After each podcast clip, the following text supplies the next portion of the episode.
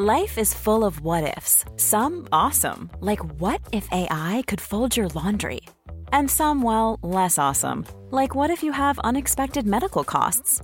United Healthcare can help get you covered with Health Protector Guard fixed indemnity insurance plans. They supplement your primary plan to help you manage out of pocket costs. No deductibles, no enrollment periods, and especially no more what ifs. Visit uh1.com to find the Health Protector Guard plan for you.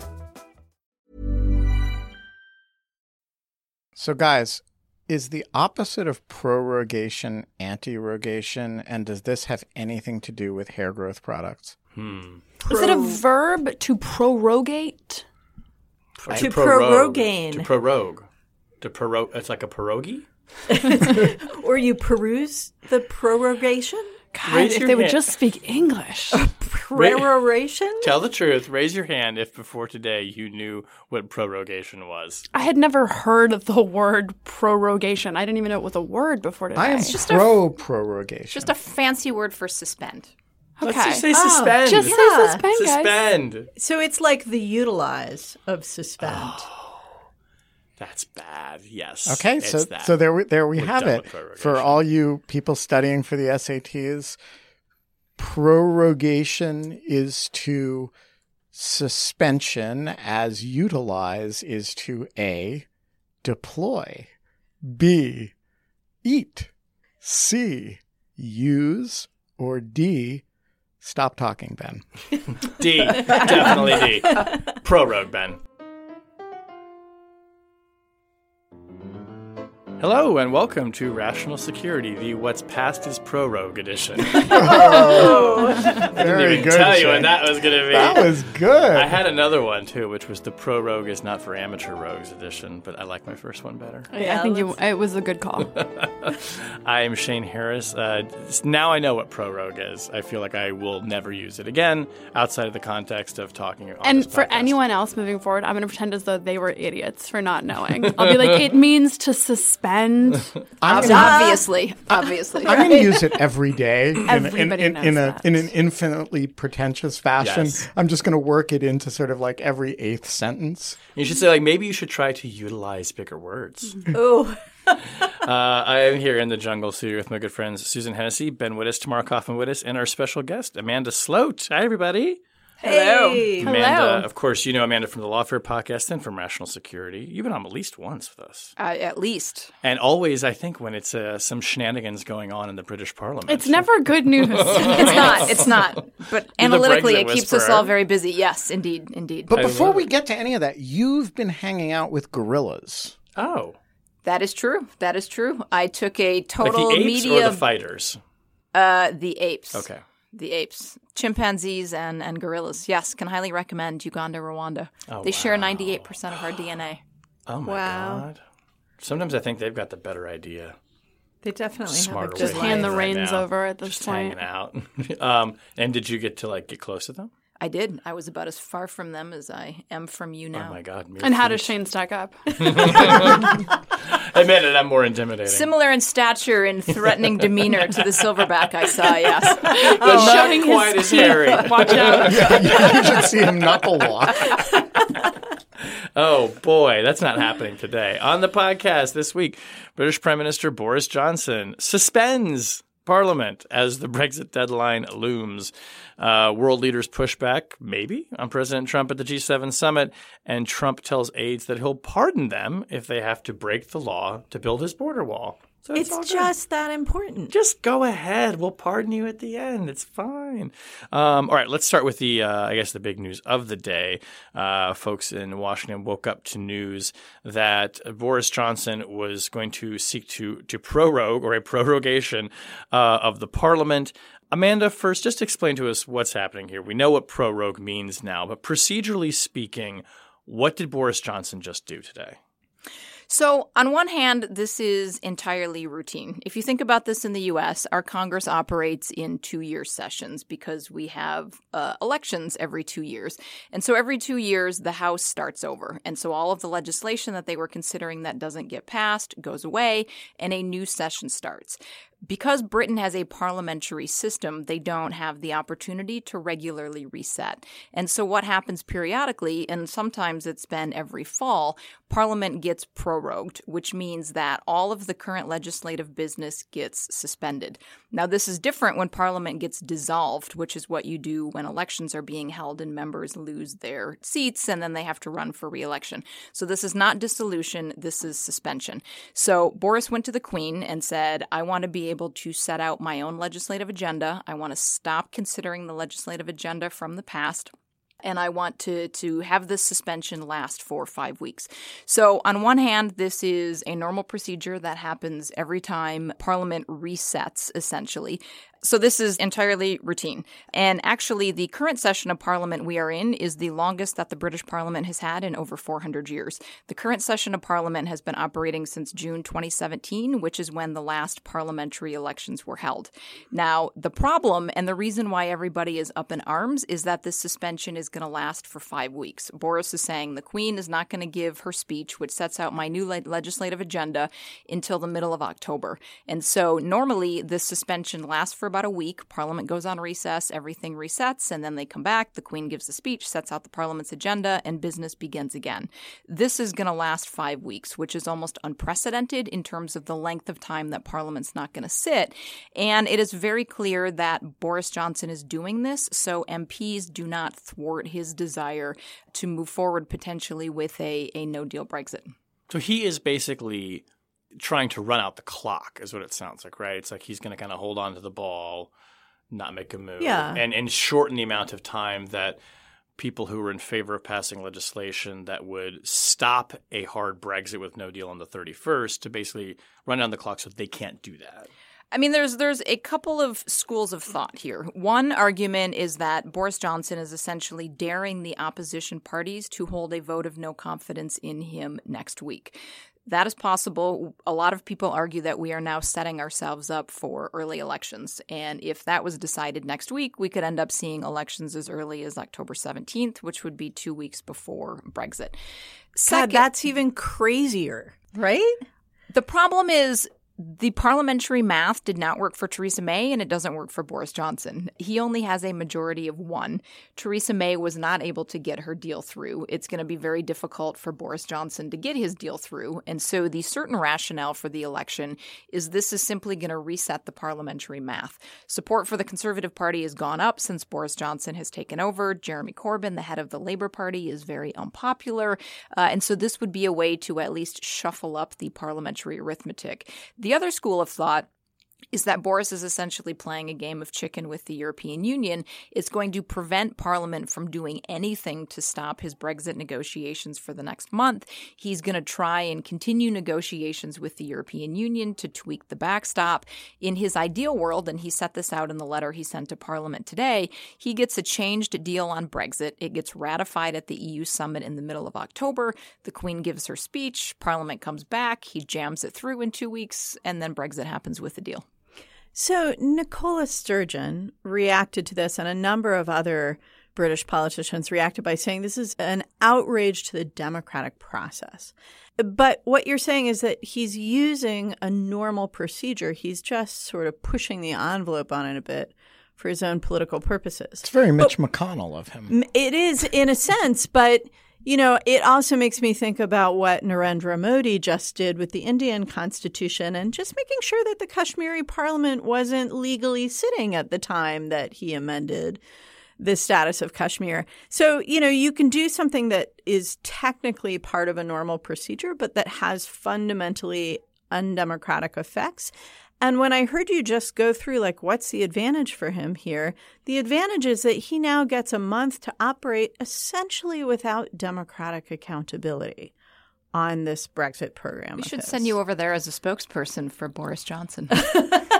But is that a correct interpretation or am I being unfair? He would make the case that this gives him the flexibility to be able to engage with EU leaders over the next couple of weeks and to try and work out revisions to the agreement without the threat of Parliament either trying to bring down his government or to try and pass legislation that would prevent there from being a no deal Brexit. But it's a parliamentary system.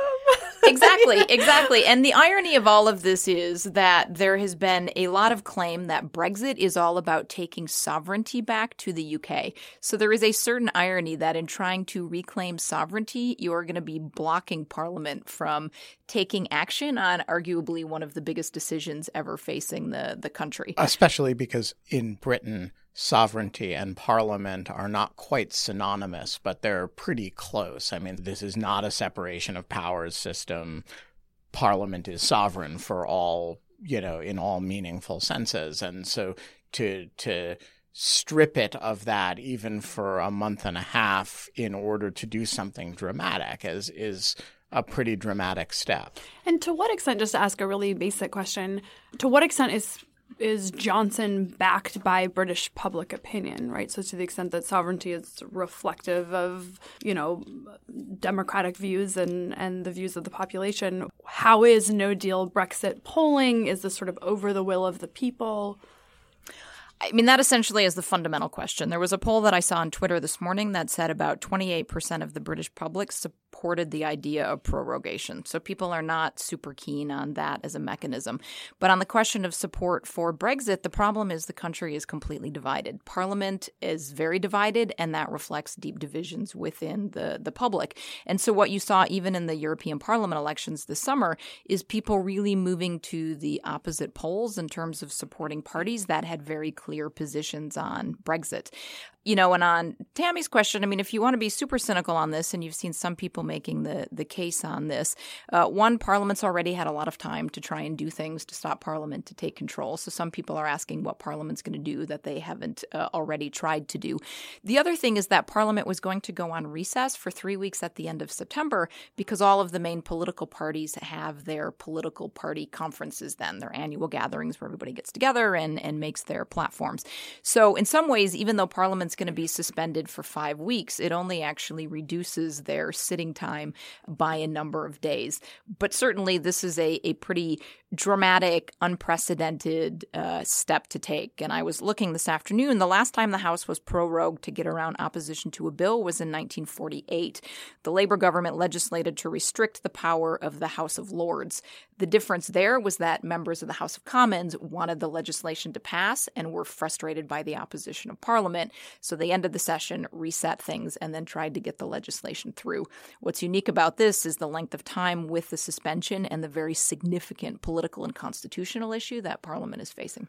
Is there a chance that if there is a, a vote of no confidence and Johnson loses it, that he would refuse to step down?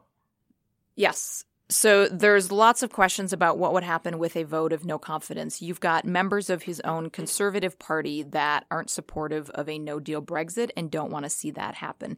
Uh, and like I said, he's only got a one vote majority at the moment, and that relies on 10 members of Northern Ireland's hardline Democratic Unionist Party. So he's in a pretty precarious position in his, his parliament.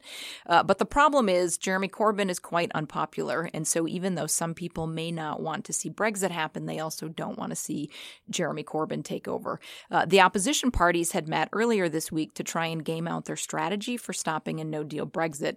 Jeremy Corbyn had said, How about I call a vote of no confidence, we collapse the government, and then you all support me in a national unity government with the express purpose of asking the EU for an extension on Brexit. This, not surprisingly, is anathema to some uh, Conservative Party members to be backing him, and the Liberal Democrats were opposed to that. They said, why don't we pick the mother, the father of the House, some senior established MP who doesn't have a political agenda? We'll do the national unity thing with them and then we'll look at going to elections. They couldn't reach agreement on a national unity government. And so, what the opposition parties agreed at the beginning of this week is let's try and use legislative mechanisms to block no deal from happening.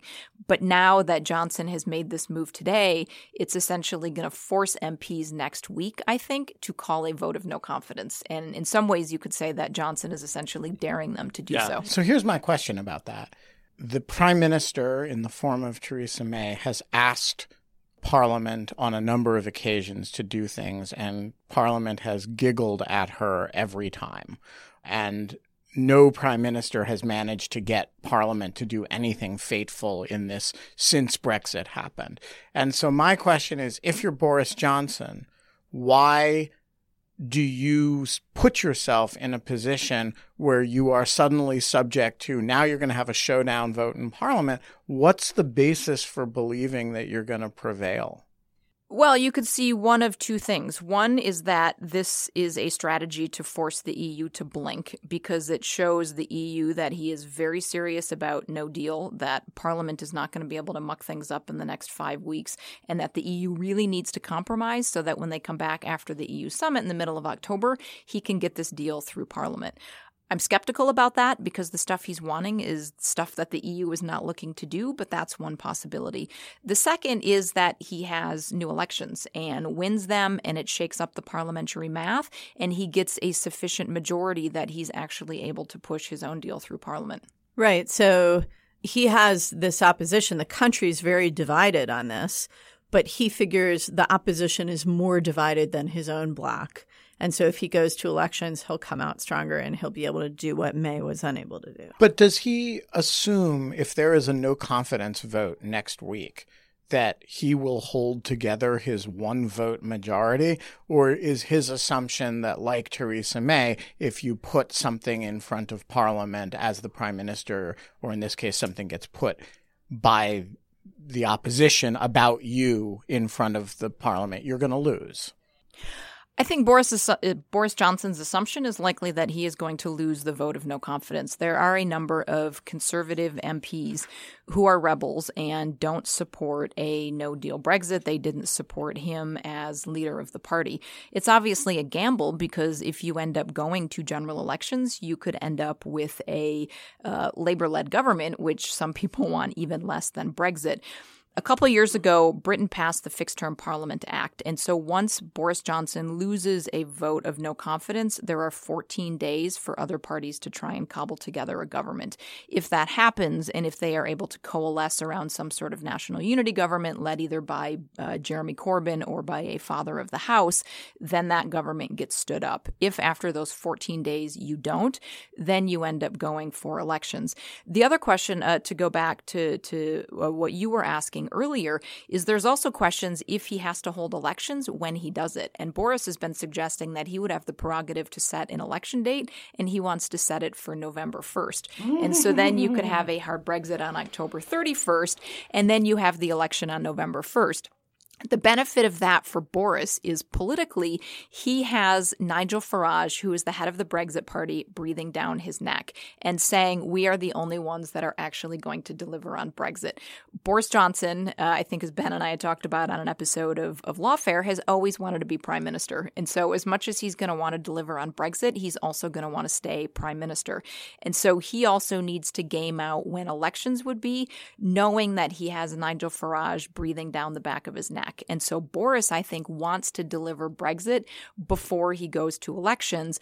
Otherwise, for the part of the country that's very unhappy Brexit hasn't been delivered, they are going to vote for Nigel Farage and the Brexit Party, which could end up causing Boris Johnson his premiership. Wow, running out the clock indeed. Jeez. Just a last quick question. Is this as nuts as it seems from the other side of the pond? I mean, I know parliamentary Yes. democracy can get okay, intricate and a little baroque sometimes, but this just seems crazy. I, this is crazy. I mean, all of this is completely unprecedented. I mean, there's there has been discussion today about whether the Queen, for example, would put you know Parliament ahead of her ministers and decide to refuse Boris Johnson's request to prorogue. There's questions about if he loses in a vote of no confidence and tries to set the election date after Brexit, does the Queen intervene in that? And clearly, the the Queen in her waning years of of her reign is not wanting to get involved in messy constitutional politics. Uh, but to Tammy's point, with the comments of other political leaders there is a question that this leads to a real constitutional crisis. And you already have the Scottish National Party and others bringing this case to, to court in Scotland. And so this really is, is roiling things politically, legally, and it's also, of course, having an impact on economic markets. And is David Cameron just on a beach somewhere drinking a Mai Tai? Yes. Okay. Yes. Yes. He at least publicly has not expressed any great remorse over uh, his decision. to like his views. I, my, if I'm writing the movie, the Queen just comes in at the last of it and just like slaps all their asses like a bunch of corgis and is like, "Cut this out! Stop Get your it! job done. Get your shit together!" But you know, once you're looking at the queen as the Deus ex machina, you know democracy is not in good shape. Uh, that might actually be the death of British democracy if the Queen has to come in. Oh boy, God, things are looking great here, you guys. So hopefully that clears everything up for And this, this explains, here's your transition tune. This explains why at the G7, all these leaders were coming up to Trump and saying, Mr. President, how is are things going so well in the United Exactly. States? And Like, can we- how do you have this awesome economy that we just and can we come live with you because it actually seems better than it is at home uh, but let's let's talk about the the G the G7 in uh, Biarritz which frankly looked lovely um, that was like a lovely Yeah, from place. sweltering Washington, it looked especially looked- lovely. Really great. Um, a lot we could talk about but one thing Tammy I want to I want to start with and while we're on the subject of Boris Johnson, there was this fascinating uh, little moment where he's having his bilateral meeting with Trump, and they're there with all of their aides, and the cameras are rolling, and Trump talks about uh, how uh, everything's going to be fine with the trade war with China. It's you know we're going to handle this, and they're going to you know it's it's all going to work out. You know he said four different contradictory things probably about the trade war with China, but essentially you know tries to enlist Boris Johnson sort of by inclusion into supporting what he's doing with going head to head with China. And Johnson kind of pipes up and says, uh, I just want to say everything you're doing with your economy is great. Happy to see that growth. But if I could register, I think as he put it, just a, a sheep like Faint, sheep-like. Yes. faint Note sheep like objection, note of objection. Essentially looking at the president being like, don't loop me in with this. He said, we like trade peace and it's been very good for us for 200 years. You saw a constant stream of this happening with the president coming out and saying, "Oh, we had these great meetings behind closed doors, and you know, Merkel's with me," and them coming out publicly and saying, "No, no, not really," in their diplomatic way, and making it very clear that the president was just simply saying things publicly that weren't true and was just misrepresenting conversations that he had with leaders. On the one hand, you would expect that they have to do that; they're not going to just let his misrepresentation stand. But Tammy, I wonder if you think does this indicate that the patience has worn thin of these leaders, or should we not overread these kinds of pushbacks for anything more than maybe sheep like notes of objection? Well, I think Boris Johnson was in a particularly delicate position and therefore was particularly sheep-like. Right. But, but I think what we see from the other G7 members is an evolution in the in the way that they have tried to game out their engagement with the Trump administration. So if you look, you know, two G7 summits ago, the major American partners were in a position where they're like, oh man, this guy got elected. He seems to have a really strong set of views. Let's see if there are ways that we can accommodate him on substance. And they tried that, and re- and at the first G7, all Trump wanted to do was be confrontational, and so they tried to accommodate and failed. Then the G7 summit last year in Canada, they all came in, you know, basically with their arms folded and said, okay, we're going to have a confrontation and see if we can just push back. And Trump left in a huff and got points domestically for standing up to them. So this year, I think they all came in and said, let's not have a visible confrontation. We know we're not going to get anywhere with this guy. Um, we're not going to come to agreement, but there's no percentage for us in having a public fight. Let's look like we're all friends. And so I think that's why you saw it play out the way you saw it play out. So, you know, where they have substantive disagreements, um, they tried to downplay them. And Macron, in a very creative little maneuver, I think, on one major issue of dispute, which is the Iran nuclear deal, tried to actually broker a little win for Trump, um, a little symbolic win, by having the Iranian foreign minister show up on the sidelines of the summit and uh, sort of open up the possibility of U.S. Iranian negotiations. And that possibility was open for eh, maybe three days. Um, Which is not bad, right? but, I mean, the you know- Iranians and Trump both signaled they might be willing to sit down and chat. Right. But it, it had the salutary effect of calming a set of tensions that had gotten to the point that it was, you know, affecting economic indicators and it was leading to the, you know, a lot of concern about an escalatory spiral in the Gulf, which we've talked about before. So it, it sort of tamped everything down without actually producing any substantive outcomes. And I think that's probably a good summary of the summit overall. Amanda, one of the things that struck me too, and mainly listening to colleagues of mine who were over there, uh, and it's, it's a very big picture impression, but I'm kind of curious if you had it as well, in the past, I mean, these G7 summits have been, or similar sort of gatherings of world leaders have been these places where we get to, everyone gets together and we look for international consensus or ways to forge ahead on big problems. There was none of that. It was this feeling, at least from reporters that I heard from there, that everyone knows the world is spinning apart. No one can really do anything about it. Everyone's got their own shit to take care of. Uh, you've got Trump, you've got Brexit, you've got a German recession. You know, I know that the Brazilians weren't there, but you had the the rainforest burning, and then a controversy over whether we should be talking about that, and the Brazilians essentially saying, "How can you be talking about this when we're not at the table?" I mean, it, it got me to just thinking that you know is the is the system that we've traditionally depended upon these international rules based alliances? Is this a moment where we looked at this and said this isn't working right now. And maybe it'll come back but like did we ever got everybody in a room together for four days and they looked at each other and said yeah we can't really solve these problems. I mean i think it certainly isn't working now but i don't know if that's so much of a systemic failure as more of a a Trump difficulty in negotiating in the sense that he really wants to go it alone and doesn't want to preview his position. And that makes it very difficult for other leaders to try and position themselves. And if you look at a number of the problems that you were talking about, especially on this issue of economy, uh, potential of global recession, challenges that European countries are facing, some of Trump's own trade policies are contributing to that and exacerbating some of that. You know, Tammy's summary I thought was sort of the best possible spin spin you could put on that. uh, I would characterize it more as mixed messaging. There was confusion. Zarif was a last minute surprise that Merkel didn't even seem to know about.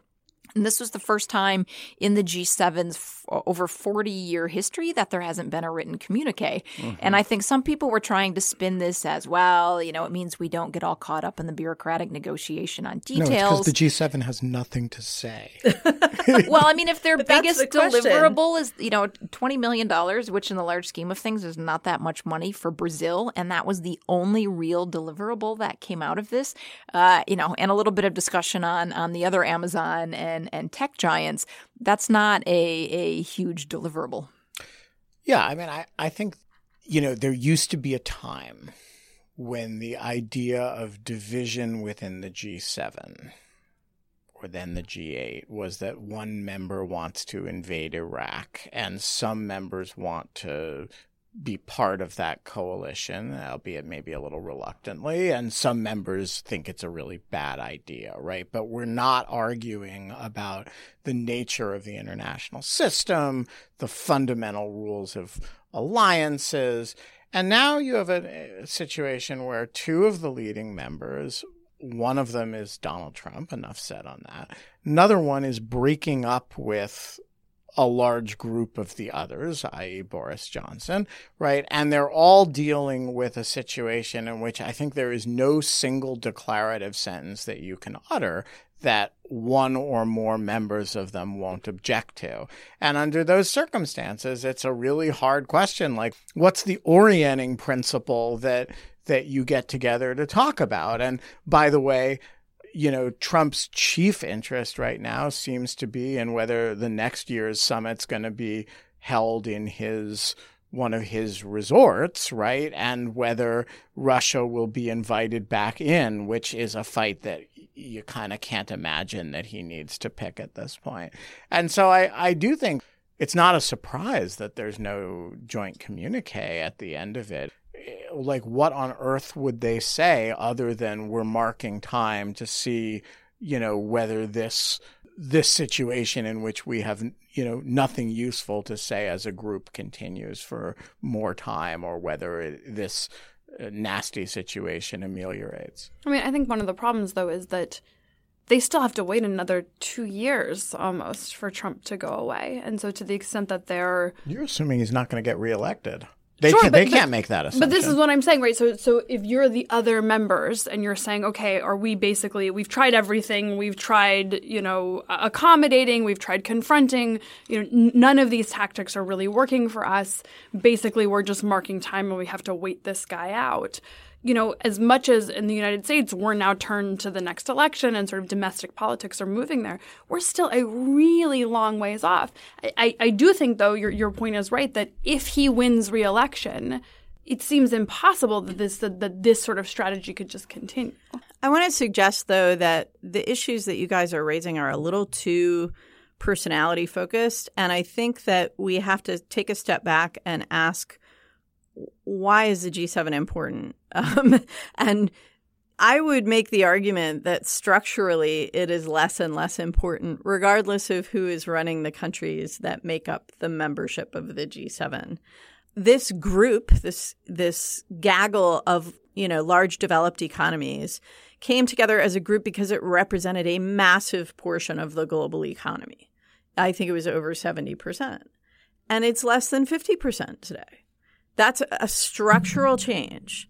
Okay, it it Just was kick Italy out. it was at the zenith of its power in terms of international agenda setting on things like development, trade, climate change, in a period that uh, was congruent with the period of American global hegemony. That's ended. So, I mean, why would we expect in the current global environment this group of seven countries to be able to set an international agenda on anything? even if it did agree, even if it did have a set of individual leaders who were more congenial or diplomatic or collegial. I mean, I, I certainly agree they're all facing their own collective challenges. The one comment that I was going to make, which is perhaps personality based, but was to push back a little bit on, on Ben's point. I think we have to be somewhat careful about putting Boris Johnson in the same category as Donald Trump. I mean, they both have crazy hair and they both use populist rhetoric, uh, but I don't think Boris would have taken hugely different positions at the summit from what Theresa May would have done. Uh, he certainly was championing Brexit, but he is implementing the results of a referendum that were voted on in the country, so that's not entirely him. Uh, Uh, and also to go back to what Tammy was talking about earlier with his positions on things, everybody was watching to see how Boris was going to align himself, whether he was going to try and cozy up to Trump because the UK needs to have this trade deal with the US post Brexit, or whether he was going to stay more aligned with European leaders. And if you look at things like uh, China and Iran and climate, he was much closer to the rest of Europe than he was to Trump. And so Trump really was the one that was primarily out of sync with some of the other leaders. Yeah, just to be clear, I didn't mean that Boris Johnson and Trump are similar, although they are similar in certain respects. I merely meant that seven is not a large N. And when you have one that is Donald Trump, that's kind of at odds with the others about everything, and you have another one who is busily breaking up with the others, five of the other six, on you know major issues of sort of geopolitical alignment. It's hard to look at this and say like well what's what are the areas that you're going to get all seven of these countries to really speak with one voice about? And so my only point is i don't think it's surprising that you don't end up with a sort of powerful communique that says we're all committed to x y and z because i don't actually think they are all committed to the same things. Well, and I guess what I would say is that Trump and Boris Johnson, or Trump and Brexit, um, to be more precise, are merely exacerbating factors in what was already a swift decline of influence of this group of countries. You might say there's a wall between them that they have to overcome. Oh. See what you did. I see what you did there. Is it painted black? Oh, and are you going to build it and make mexico pay for It it actually is. Um, we're gonna let Amanda go though. If she doesn't, she's not gonna have to suffer through this any longer. bye amanda Bye, guys. Amanda. Thank you. All right, so I'll just read the lead here from uh, Scoop. This was in the Post yesterday, Tuesday, by my colleagues Nick Miroff and Josh Dawsey. President Trump is so eager to complete hundreds of miles of border fence ahead of the 2020 presidential election that he has directed aides to fast track billions of dollars worth of construction contracts, aggressively seize land, private land, and disregard environmental rules, according to current and former officials involved with the project. He has also told subordinates worried subordinates that he will pardon them of any potential wrongdoing should they have to break laws to get the barriers built quickly, those officials said. Oh, don't worry. According to the White House, JK. Just kidding. Just kidding. was just kidding around. He was joking. So He's such Susan- a funny guy. I want to start with you on this, Susan. Look, Let's just start by getting something straight. If the president tells you to do something that you know is illegal, A, can you go ahead and do it? And B, can a defense be he told me it was okay because he would pardon me later? No. Things they don't teach you in law school. um, things they don't really teach you in law school. Um, no, so ordinarily when we're talking about like refusing an illegal order from the president, we're talking about in the military context. Um, you know, no, for something like this, when the president, the president isn't, what he's basically saying is you can go ahead and break the law, and I will solve the problem for you later by pardoning you. And um, formally, pardon is an affirmative defense. So if you were charged with something, you could bring your pardon to court, and that would be your affirmative defense that you've been pardoned for it. You know, look, can he do this? Yeah, probably. Right? So you can't pardon any, uh, you know, you can only pardon past crimes. You can't formally, um, formally pardon things that are going to happen in the future. But this idea that he can sort of dangle pardons and, you know, if somebody actually were to break the law and he was to issue a pardon, would that be a valid pardon? I think the answer to that question is probably yes. This is a hugely broad power. And yet it is a grotesque abuse of the office. It is certainly squarely at the molten core of impeachable conduct. It's like exactly the kind of textbook abuse of power, violation not just of the oath of office, but of the constitutional requirement to take care that the laws be faithfully executed. The idea that this isn't even the first time we've seen the president engage in this behavior even related to immigration, there were prior. There's been reporting months ago that that he made a similar offer to Kevin McAleenan about sort of ICE enforcement issues, and th- where the Democrats today are just kind of like it's just another headline, and we're, and we're just kind of shrugging. You know, th- there's there's no oversight aimed at bringing people in, actually getting to sort of the the fact of the matter. Did the president actually say this? Starting to construct sort of some efforts to uh, explain that this is unacceptable. Uh, It's just like another kooky line in another crazy piece about the president, buried by his larger crazy plan about this wall. So I actually think you're, uh, if I can do say so myself, Susan, you're radically understating the problem here. and so, look, I, I think it's worse than that. The president is soliciting people to conduct illegal activity and is clearly cognizant of the fact that the requests he's making are not lawful because he's promising them a pardon if they happen to violate a criminal law in carrying it out. Now, if you think about it just in terms of conspiracy, an agreement between two people to do something illegal is a conspiracy if one of them takes a single step in the pursuance of that.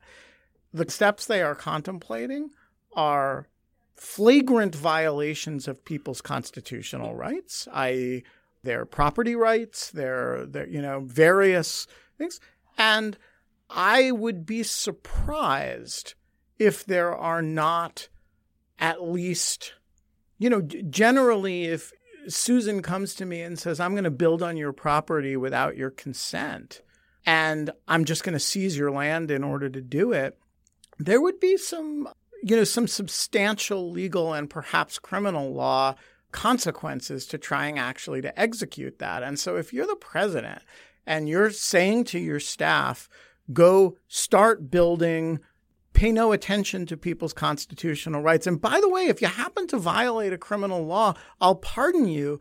I think in those interactions, you have pretty clear uh, articulation on the president's part of cognizance of the illegality of that, which is important to the to the sort of scienter requirements of various statutes. And I don't see how it does not raise questions, at least you know whether they whether this does constitute an illegal conspiracy of some kind depends on a lot of factors that we don't know, but I don't know how it doesn't at least raise the question. And there should be a special counsel appointed to investigate. So I, I hear what both of you are saying on the legal side, and I have to say that as a citizen and someone who cares about the rule of law, it is deeply, deeply upsetting everything that you're saying. I, I'm also thinking about it though from the perspective of why is it that the president is willing to push so far and so hard on this particular issue? And why does he think that despite that degree of kind of blatant illegality, um, that this is a good idea for him, that it's a winner for him. And it, it takes me back to it was just a few months after the inauguration, there was a photo of Steve Bannon and someone else in a White House office. And on a board behind them were a bunch of post its with all of Trump's campaign promises. Do you remember that? Yep.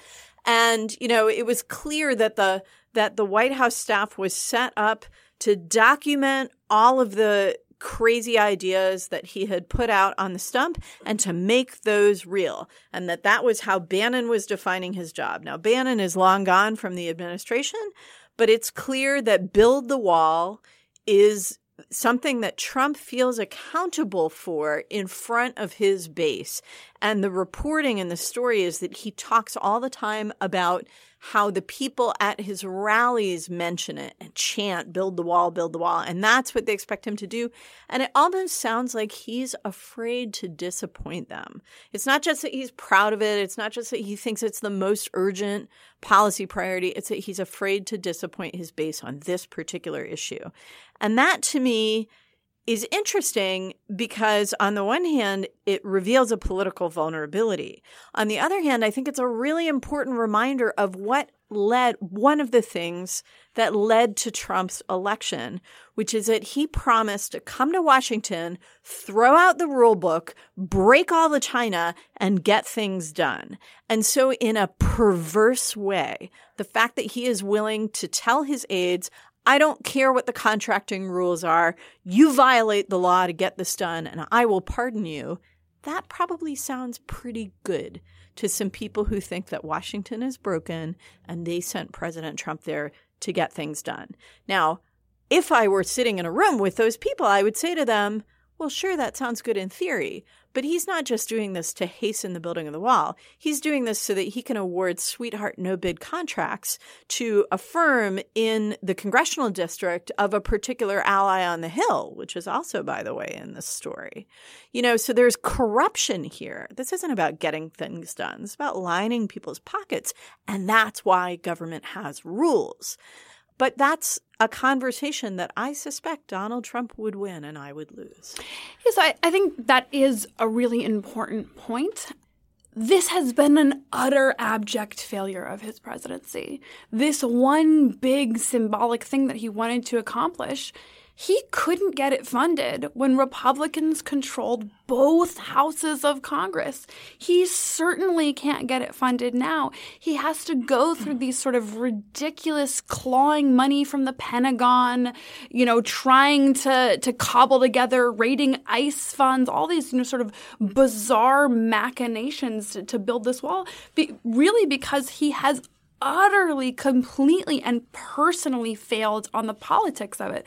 And so I think you're right that there is probably some level of outright desperation here because this is such a complete failure. Now, a complete failure of a pretty boneheaded idea in the first place. You know, that said, Tammy, just listening to you sort of recount the, the the corruption elements of it and the illegality and sort of Ben's point on conspiracy and right, this is a bombshell story. It is administration ending in any sort of ordinary Earth timeline that, that we all should be on. we don't and, live on ordinary but, Earth, and yet it's like it is. It's like it's barely a blip, and so it's like it's once again a moment that sort of invites us to step back and say like, what the hell, man? If this story is not getting breakthrough, if it's not getting more than a few outraged tweets, it's not spurring meaningful oversight, meaningful investigation. like where are we? How do you constrain a president that's acting this way? So just to highlight the point I was making before, I want to read a little bit of the Washington Post story. And let's just assume for a moment that the Washington Post is actually telling the truth here, which I actually assume to be the case. Here is what the Post reported. With the election 14 months away and hundreds of miles of fencing plans still in blueprint form, Trump has held regular White House meetings for progress updates and to hasten the pace, according to several people involved in the discussions. When aides have suggested that some orders are illegal or unworkable, Trump has suggested he would pardon the officials if, if they would just go ahead, aides said. He has waved off worries about contracting procedures and the use of eminent domain, saying, Take the land, according to officials who attended the meetings. Don't worry, I'll pardon you, he has told officials in meetings about the wall. So he has, in other words, said, just move ahead and do it. Don't worry about seizing private land. Just take it, get it done, and to the extent that you end up violating any criminal laws, showing he's actually conscious of that possibility, I'll take care of that. There is a word for illegally seizing somebody's land it's theft.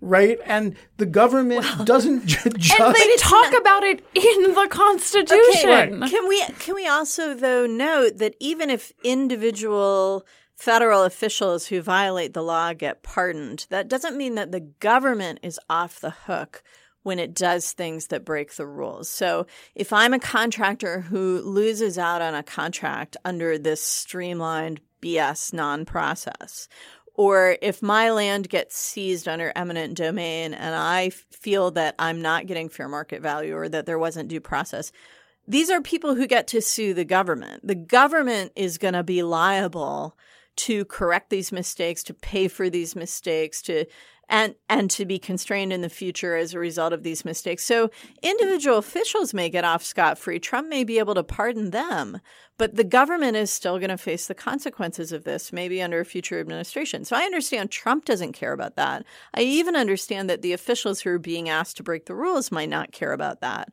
But we as Americans should care about that because it's our tax dollars that are going to pay those bills. And speaking of waste of tax dollars, I mean, Tammy, you made the joke earlier about are we going to paint the wall black? No, they are painting the they wall black. They are painting the wall black at an additional cost of seventy to one hundred and thirty-three million dollars. Do you know how expensive high quality paint is these days? I mean, seriously. And they're using lead paint. well, wait, basically because of the president's aesthetic sensibilities, he likes the way black looks and because it looks makes forbidding. it hotter and so it'll be more painful to touch. Now you might think okay that seems to have some functionality but at the same time the president has ordered DHS to remove this these smooth steel plates that are at the top of the fence that actually are supposed to be there to make it impossible to climb because he thinks they are quote unseemly. So like basically we are Do you spending think he really used the word unseemly hundreds of millions well quote the Washington Post yeah. quote was unseemly but spending hundreds of millions of dollars on these bizarre aesthetic sensibilities of the president. I mean, this is like just unbelievable waste and foolishness and and just the antithesis of good government and yet nobody blinks an eye at it. It's just like, well, of course he wants the stupid wall painted black. Might as well paint it purple. Like, what difference does it make at this point? Hundreds of millions of dollars sort of down the down the drain before we even begin to talk about the sort of the litigation costs. And oh, by the way, the wall does not effectively achieve its stated purpose in the first instance bipartisan border security experts agree that if you want to reduce illegal border crossings, building this stupid wall is just about the dumbest way to go about it. And like when we total this all up and talk about the fact that We're raiding the Pentagon budget for this stuff. Three billion dollars. The the Secretary of Defense is prepared to basically fork over to this border wall. You know, Mexico is not paying for this wall. The American taxpayer is paying it. FEMA's budget is now uh, the Trump administration is eyeing gutting FEMA's budget going into hurricane season. Right, the people who are going to pay the price for this thing are Americans who find themselves in post disaster situations when FEMA hasn't uh, been properly resourced.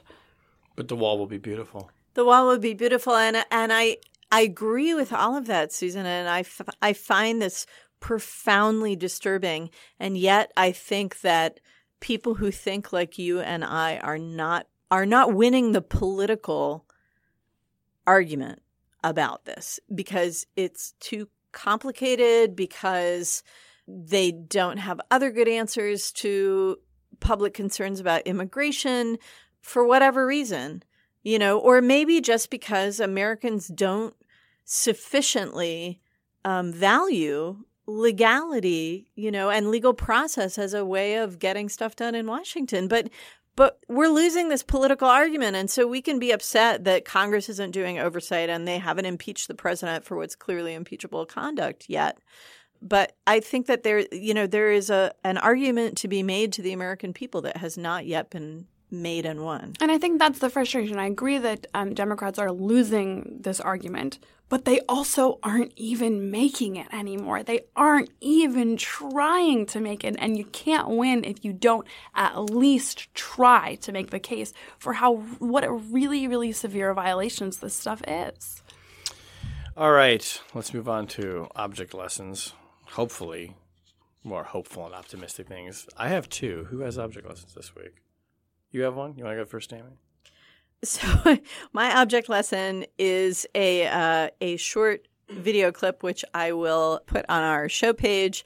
So today, in the wake of um, some Israeli airstrikes on supposed Hezbollah drone factories in uh, Lebanon, today the Lebanese army, for the first time, shot at Israeli drones operating along the border. And um, when this news came out, it's obvious it's in the context of a sort of heightened tension between Israel and Iran and Hezbollah, and a heightened pace of Israeli airstrikes against Iranian and Hezbollah targets in Lebanon, Syria, and Iraq. And so it kind of hit the news really fast. Um, but what's what's striking about this clip is that you know this was seen immediately as an assertion by the Lebanese armed forces of its of sovereignty over its territory, its willingness to take aim against the Israeli military, and it's basically like a guy with an M16 you know, firing a few rounds. A little off. underwhelming. Yeah. and you can hear like a mom and a kid in the background, and the mom is saying, like, come inside. He's shooting at an airplane, honey. you know? Um, so Wear your this, protective goggles. right. So this is like the theater of the absurd that is the Middle East. Wow. Uh, Susan. I have an object lesson, and it is a party invitation. Oh.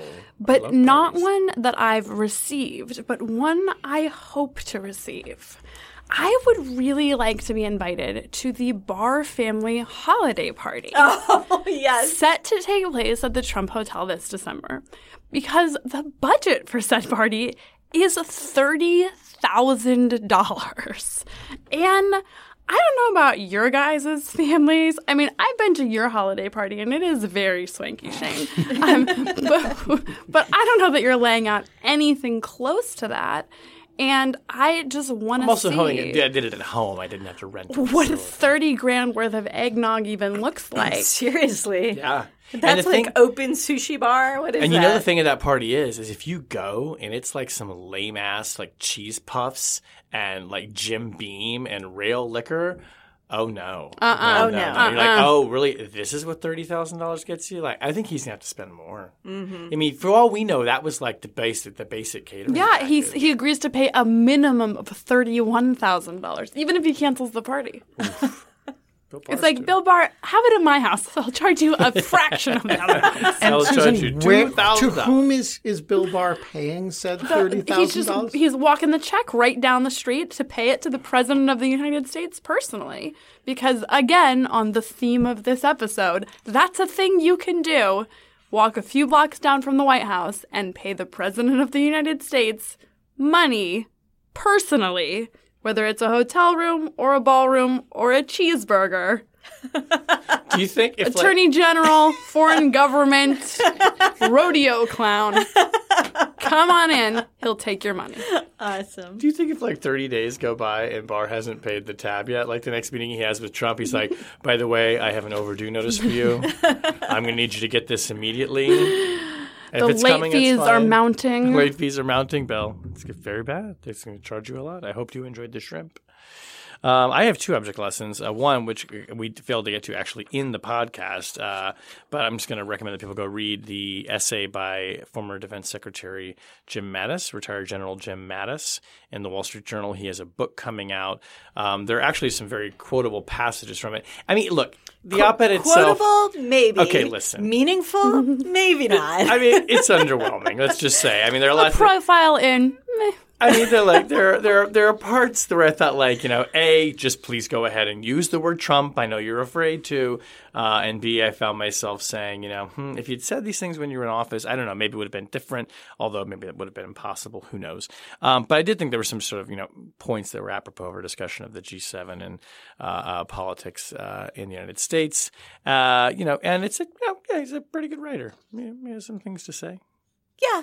Yeah, look, I think he's always been an eloquent guy and Yeah. he he clearly has a set of principles that that pulled him back into public service and he explains that. I appreciated that.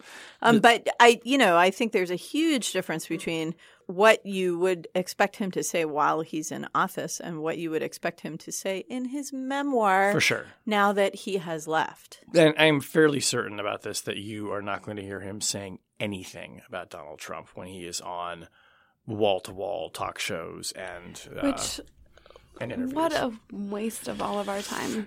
All right, so I rescind it as an object lesson then. It's an unobject I'm lesson. totally unobjecting that thing. Forget it. Go read it if you want. But the actual object that I want to share, this is sort of national security adjacent because it's about a member of the president's family. I want to recommend a new t- podcast uh, from Luminary, which is this very interesting new kind of Subscription, subscription thing, but there's a lot of free stuff on there too, and I think this is one of them actually. Uh, a new anthology series they're going to do called Tabloid, and the first one is the making of Ivanka Trump, uh, and it is hosted. It's done in coordination with New York Magazine, uh, and reported and hosted by uh, a reporter named V- Vanessa Grigoriadis, who is as she lays out in the beginning of the first episode, kind of of Ivanka's social class. I guess Vanessa's father had a lot of money and then lost it, but she knows the world that she moves in, and she knows all of the sort of the people in that world in New York. Like she knows the people who control who gets invited to dinners and who does which parties, and she knows all the people who run the gossip columns, and it just has this like frothy kind of vividness and it's just kind of like snappy and electric. Like basically trying to figure out her whole thing is and she has this like wonderfulest way of speaking where she starts off saying like the Ivanka Trump that people knew in New York is nothing like the one that you see now. And it's really fun and she's basically just like I'm going to find out what happened to Ivanka Trump and posits the idea very early on of whether she is running for president. And it's just, it's fascinating. It's gossipy. It's very tabloidy. It's fun. And it's actually very deeply informative. And if you're looking for something that gets into Ivanka Trump as an actor in this administration and what motivates her and how her background and her relationship with her father shaped her for this very important role that she does have now as an advisor to the president. Um, highly recommend it. Tabloid: The Making of Ivanka Trump. Check it out. It's highly entertaining. And that brings us to the end of this highly entertaining episode. It's so nice to be back with everybody. You're the end of back and, and full of vim and vigor. Sure am, or something else. Piss and vinegar. Whatever.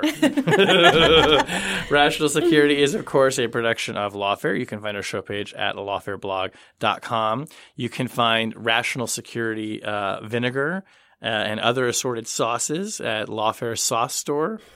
yeah, that's it. She's not even listening.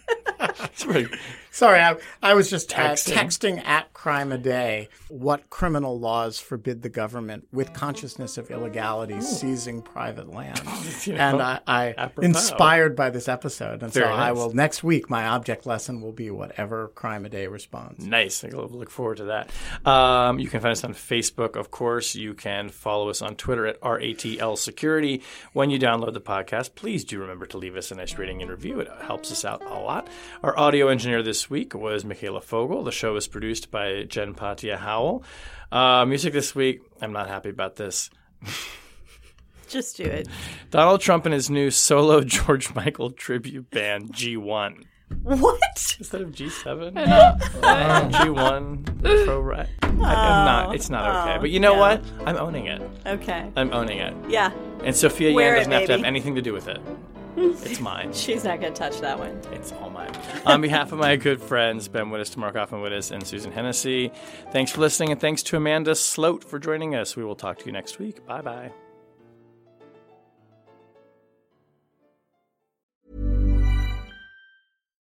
When you make decisions for your company, you look for the no brainers. And if you have a lot of mailing to do, stamps.com is the ultimate no brainer. It streamlines your processes to make your business more efficient, which makes you less busy. Mail checks, invoices, legal documents, and everything you need to keep your business running with stamps.com. Seamlessly connect with every major marketplace and shopping cart. Schedule package pickups and see your cheapest and fastest shipping options from different carriers. With rates up to 89% off USPS and UPS rates. And with the Stamps.com mobile app, you can take care of mailing and shipping wherever you are. Make the same no brainer decision as over 1 million other businesses with Stamps.com. Sign up with Code PROGRAM for a four week trial, plus free postage and a free digital scale. No long term commitments or contracts.